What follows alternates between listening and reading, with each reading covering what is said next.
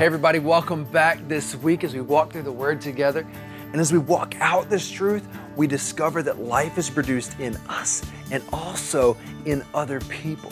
We are walking with one another, growing together to see the life of Christ continue to manifest and birth in us, and then to see it spread outside of the walls of our houses and our church buildings. Blessings to you tonight. It's a real privilege to get to share. I get to launch a new series tonight. We're going to walk through the Bible in roughly a year. We'll see how it goes. That's the plan, at least right now. And so, if you're new to the Bible, welcome. We're glad you're here, regardless of how much you know, how little you know. It doesn't matter. We're thrilled you're here. If you're new to the Bible, the Bible is divided into two testaments. with the Old Testament and the New Testament. The Old Testament starts with creation, God speaking everything into existence, and then it ends roughly 400 years before the birth of Jesus. It ends with what we call the minor prophets. And we have this roughly 400 years of quiet called the intertestamental period. And then it's New Testament, it's the Second Testament. It starts shortly before the birth of Jesus. And it ends with a book called Revelations. And Revelations is a book where one of the disciples, who was also an apostle named John, was receiving revelation from God about end times, which is what we call apocalyptic literature. It just means it's what's going to happen at the end. And so we have these two testaments, and it feels a little confusing at times because there's passages that are confusing and there's different genres. Some are poetry, wisdom literature, history literature.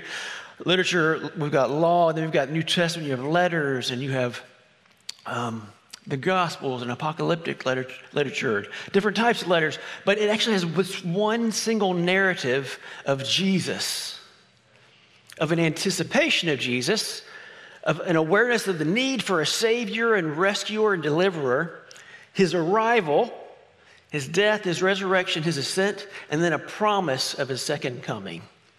So Jesus is the narrative throughout the whole thing Old Testament and New Testament. And so we're going to walk through the whole, Lord willing, the whole Bible in a year. We're going to pick different passages. We can't obviously hit every passage. What feels a little bit tricky is that to do this, we kind of have to grab bigger passages than normal. Today I get to pre- preach on Genesis 1 and 2. And this is a big passage, right? So, a couple thoughts on that. One, we're going to do the best we can, right? Sometimes the scripture feels a little confusing. And so, when that's the case, what we do is we use other scripture to bring clarity where it's less clear. Because I want to be someone who honors the Lord. I want to be someone, as Paul says to Timothy, who correctly handles the word of truth. At the same time, he repeatedly talks about making sure that true doctrine is being taught, but over and over again, he repeats not to quarrel about words and genealogies. So it feels tricky. I say that to say, show us some grace but as we come to these large passages, like I came to Genesis 1 and 2, and I'm reading through it, and I'm like, oh my goodness, there's so much here, right? So much that we can preach on. So many different things. Is it, what do we do with this? Is it really seven 24 hour periods? If it is, how do we support that view? Or what do we do about this man and woman becoming one flesh? What does that mean today? Or what do we do about identity issues that people are struggling with today. What scripture really say about this? What do we do about Genesis 1 and Genesis 2? Because some people say it's two different creation accounts. Really, Genesis 2 is just further explaining what happened on the sixth day. And it's one creation, but there's so many different things to hit. And so we're praying, and I'm praying this week, and I'm just asking, Lord, what is it that you want me to preach on? So I'm doing what I sense from the Lord, and I just would say this is that if, if you have um, strong, dogmatic positions and opinions that are contrary to mine. I receive that and want to process it, and, and I hope that I hope that our heart's posture that when we come into this, because this will happen as we're walking through the whole Bible, is Romans 12, 10, that says that we will have this brotherly love for each other. We'll love with a brotherly affection, and then we'll outdo one another in honor. Those are the verses I want us to cling to as we walk through hard things and maybe as we do a little bit of this theologically. You guys with me so far? All right. So I've got two main points. I really like structure, very simple. My first point is God is big. Now, this is kind of a dramatic understatement. I'm going to unpack that. My second point is that God created man and woman in his image and his likeness. Back to the first point. About 15 years ago, I heard this sermon by a guy named Louis Giglio, and it was called Indescribable. Anybody hear this? Okay. My mind was blown. I've listened to it over and over and over again. Every time my mind is blown. I'm going to keep listening to it. And I encourage you, write it down, make a note on your phone. Louis Giglio, Indescribable. If you've heard it before, act like it's the first time for self esteem reasons. Act engaged, Ross, Caroline, act like it's new. If you haven't heard it, my desire is that our picture of God would just become so much bigger. Because your picture of God is the most important thing about you. Did you catch that? Your image of God, what you understand God to be, who you understand he, Him to be, that's the most important thing in your life. So, Louis Giglio shares all these statistics, and I'm, I'm borrowing quite a few of them, but he does it better than I will do it. So, I encourage you to research this as well. A couple examples he does. For example, in terms of our solar system, now, for some of us, it's been a few years since we've studied science and they change it, right? They change which planets are actually planets. Isn't that strange? I don't understand it. But we live in a solar system where we have one star, that's the sun, and we have our planets.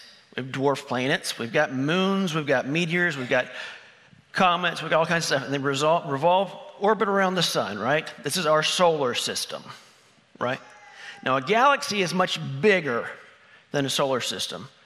A galaxy can have billions of stars. So if you were to scale our solar system, so again, that's our sun, all the planets, dwarf planets, the moons, if you scale that whole thing down to a quarter, our galaxy, which is called the Milky Way, is the size of North America. Do you see the scale here? This is the, the sun, moons, planets, and our galaxy is the size of North America. I don't know about you, that baffles my mind. The most amazing part is that God spoke it into being. Genesis 1 says this, first five verses of Genesis 1. In the beginning, God created the heavens and the earth. The earth was without form and void, and darkness was over the face of the deep. And the Spirit of God was hovering over the face of the waters. And God said, Let there be light. And there was light. And God saw that the light was good, and God separated the light from the darkness. God called the light day, and the darkness he called night. And there was evening and there was morning the first day. So he says, Let there be light, and there's light. Now, this is another, I've got a couple numbers for you. Anybody here? Who's numbers people? You know, some of you engineer types and business types, numbers make a lot of sense to you. I like numbers. I'm not really much of a creative. Sorry, creatives. I've got something for you too coming up, but stay with me, the numbers people. So he spoke this into existence, right? Now, when we measure God's creation, we use something called a light year. Light travels 186,000 miles per second. Did you catch that? Per second. So that means in a year it travels 5.88 trillion miles. Are you catching this distance? So, for example, for the, for the light to come from the sun to the earth, it takes eight and one third minutes.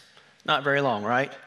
But for us to travel, like to a nearby galaxy, say for example, there's a, the galaxy that is perpendicular to Earth, we have to travel 31 million light years. So we travel 186,000 miles per second for 31 million years to get to a neighboring galaxy.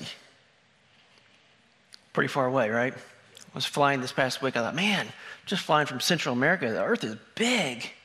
You know, when I'm catching the grand scheme of things, not so big.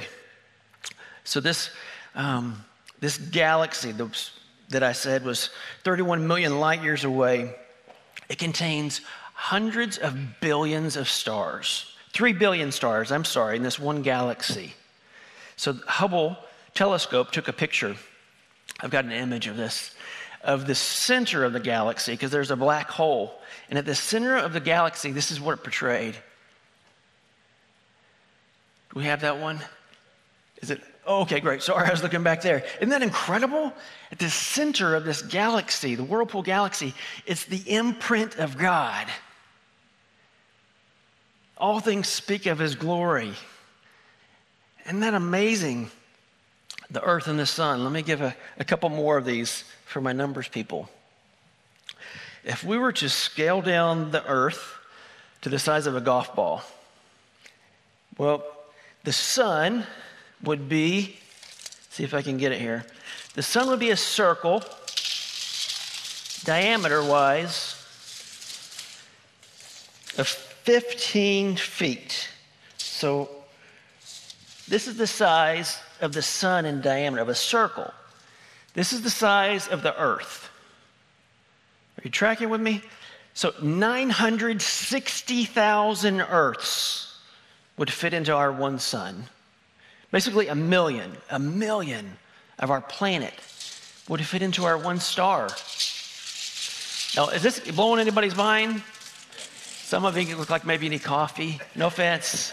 I understand. No judgment at all. I need coffee sometimes. There's um there's a star that we can see at night. I'm not sure if I'm saying it right. It's just a word that I've read. I've never actually heard it spoken. I'm not really a science guy. And it's I pronounce it beetle juice. I'm guessing that's wrong. That's the old movie, right? But but that's what it's spelled like, at least the phonetic spelling. So this star is 427 light years away. So again, you're imagine, traveling the speed of light, 427 million years to get to it. If the Earth were the size of a golf ball, then it says that this star, Betelgeuse, would be the size of six Empire State Buildings. Isn't that incredible? 262 trillion Earths could fit inside this one star. It's not even like anywhere near one of the biggest stars. 262 trillion Earths inside this one star. Let's go do one more. I'm not doing all of them. I, I find them fascinating. There's another star. And again, this isn't the biggest star. I'm not doing the biggest stars because the numbers are so big they don't make sense in our brains. But another star, star called Mu Cephei, I guess, it's so big that 2.7 quadrillion Earths could fit inside this one star. 2.7 quadrillion Earths. Now, listen, quadrillion is not a number that we use a whole lot. All right, I know maybe national debt, right? We're moving in that direction, but it's a big number, right? A million seconds ago was 12 days. You can fathom that, right? A quadrillion seconds ago was 31 million years ago. That's how big a quadrillion is. So a quadrillion seconds is 31 million years ago. You can go home and do the math if you want to. You got to have a big calculator because it's going to put it in scientific notation for you, right? Exponential. 31 million years. And this is what it says it says 2.7 quadrillion Earths could fit into this one star. And I'm not getting to the biggest star because I have no idea how to say that one. But I say this to say when we come to God and we're like giving Him advice in our prayers, don't we feel a little bit silly now? He, like, he just spoke this stuff into existence. We're like, okay, God, I'm going to help you out on this one. Let me, let me tell you how to resolve this situation, Lord. Let me give you some counsel. And so he, he's spoken into existence, right? He, let there be light, there's light. He says, let there be an expanse in the midst of the water, let the waters be gathered, let there be vegetation, let there be fish of the sea, let there be living creatures among the earth. He just speaks it into existence. And now for my artistic friends, just think about all the sounds and the frequencies, the colors, the textures, the shapes that he spoke into existence. I remember going scuba diving, not scuba diving, snorkeling, living in Costa Rica. Like the colors I saw, I'm like, I've never seen colors like this before. It's amazing. He just spoke it into existence. So if you're a creative, I invite you just to be in all of the artistry of the Lord and celebrate. Use your giftings and your creativity. Whatever medium is your medium of art.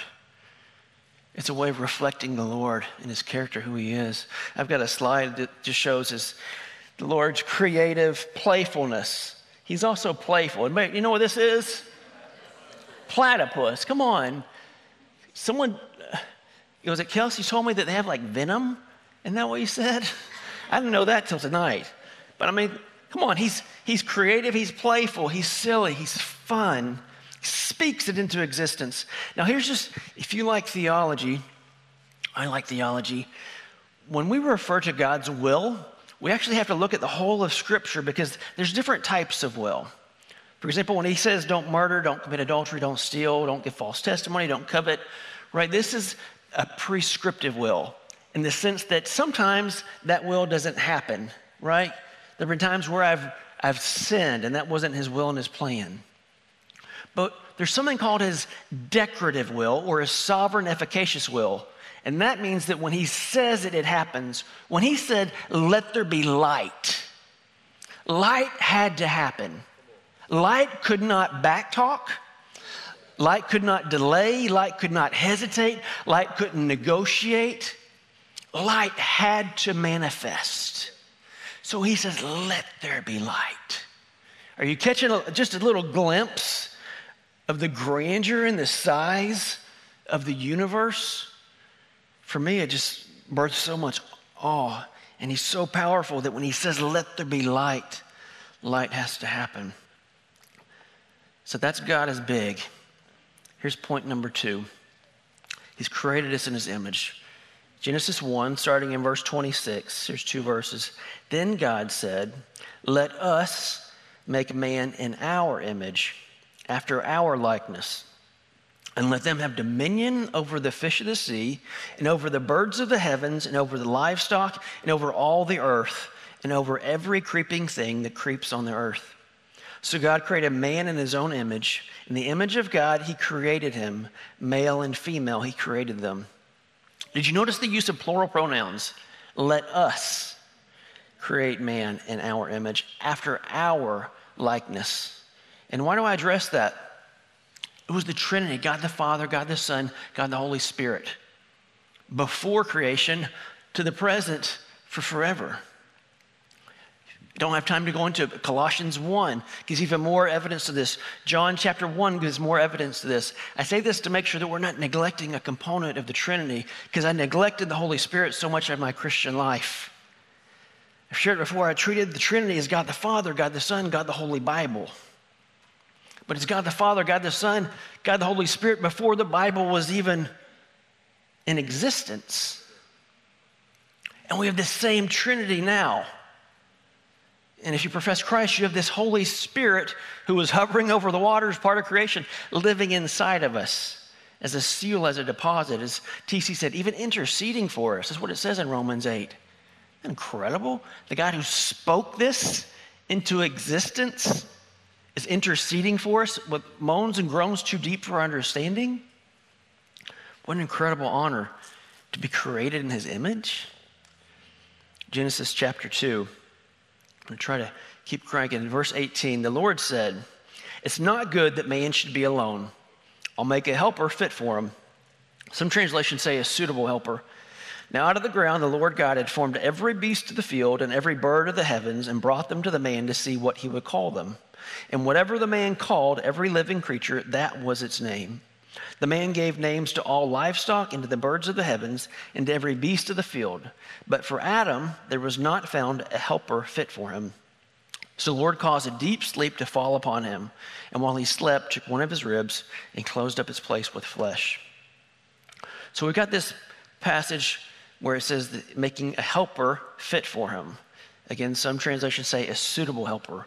This has been a passage that's been used to kind of bash women historically, even make them feel like they're inferior. But the truth is, this suitable helper word, remember the Old Testament was written almost exclusively in ancient Hebrew. This word is used 21 times in the Old Testament. 16 of those 21 times it's referring to God. Did you catch that? So it's not about anything related to inferiority because he's making it clear they're both created in his image and equality. There's nothing inferior that woman was created out of his rib. Second, equal, suitable helper. My wife likes to say that playfully with me. The question is what does it mean that we're an image bearer? And the more I study, the more I see that scholars love to bicker and argue about things.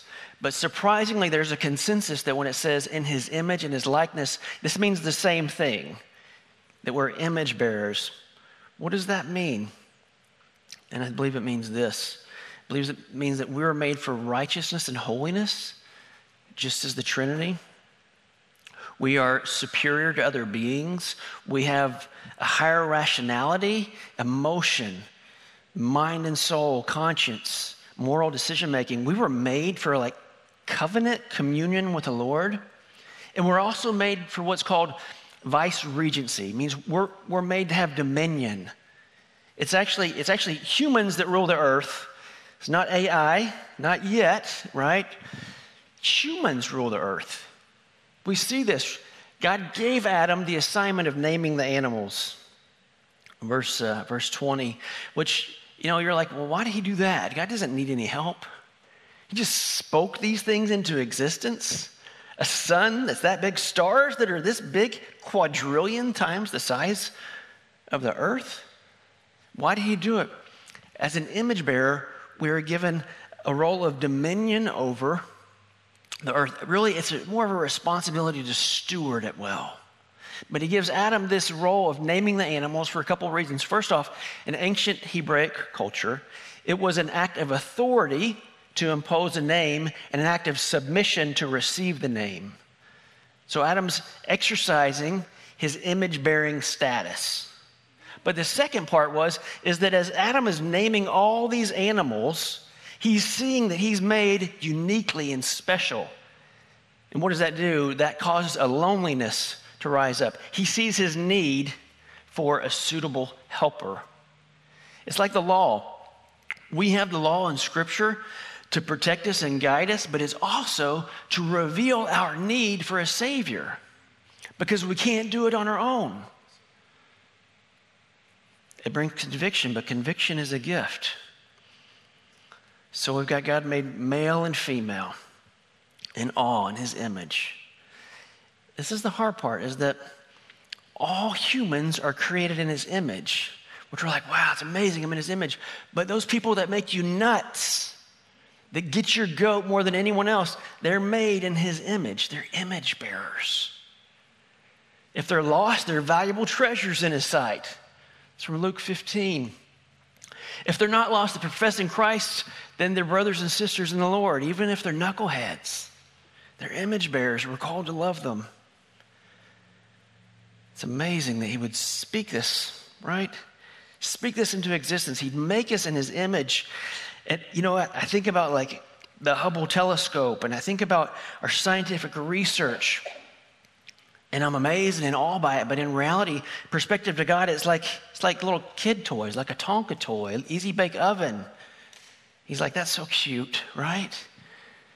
So I'm in awe, but here's the best part.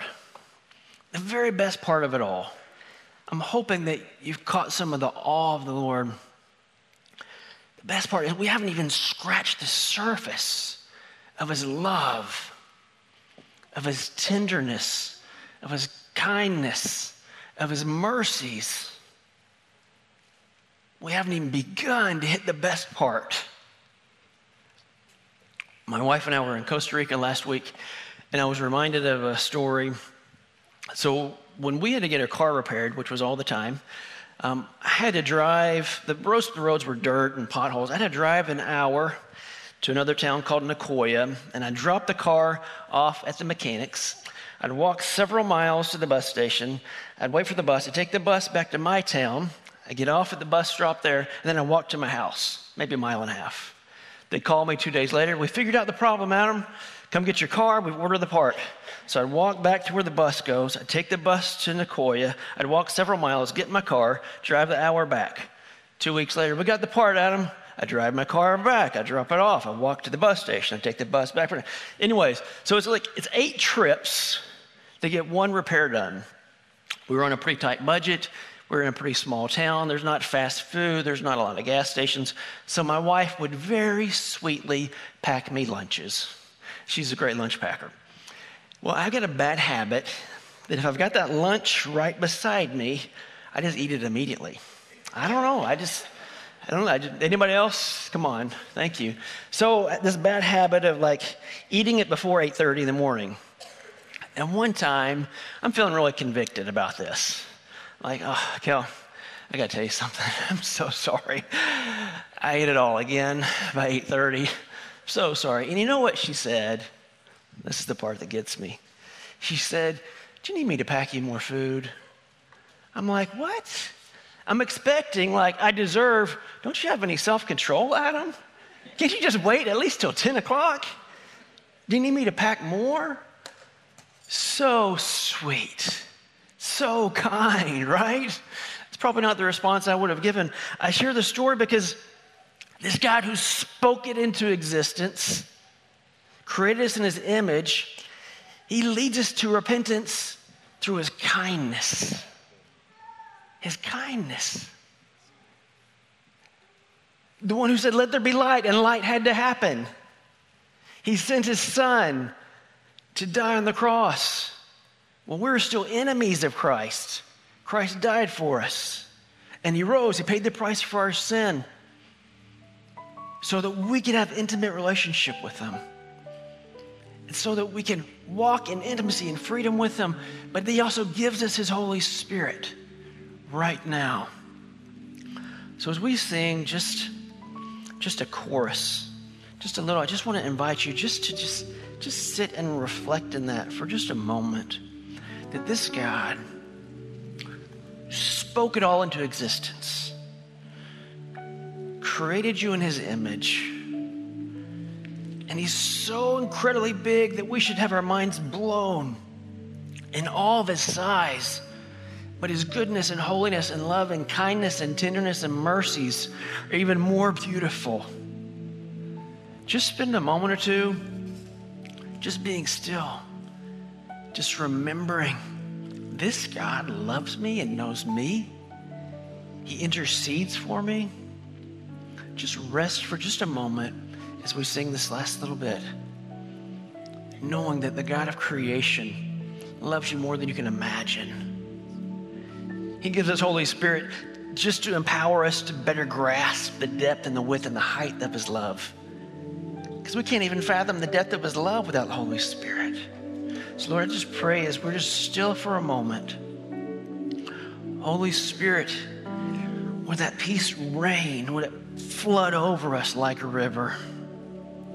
Would that gratitude that we sang about just overwhelm us? And would love for you and affection for you be our response? Would we see your kindness and come to you in repentance and humility, knowing that you've got open arms like the Father and the prodigal Son, ready to embrace us? Lord, we just pause. We love you. We thank you. Thank you, Jesus.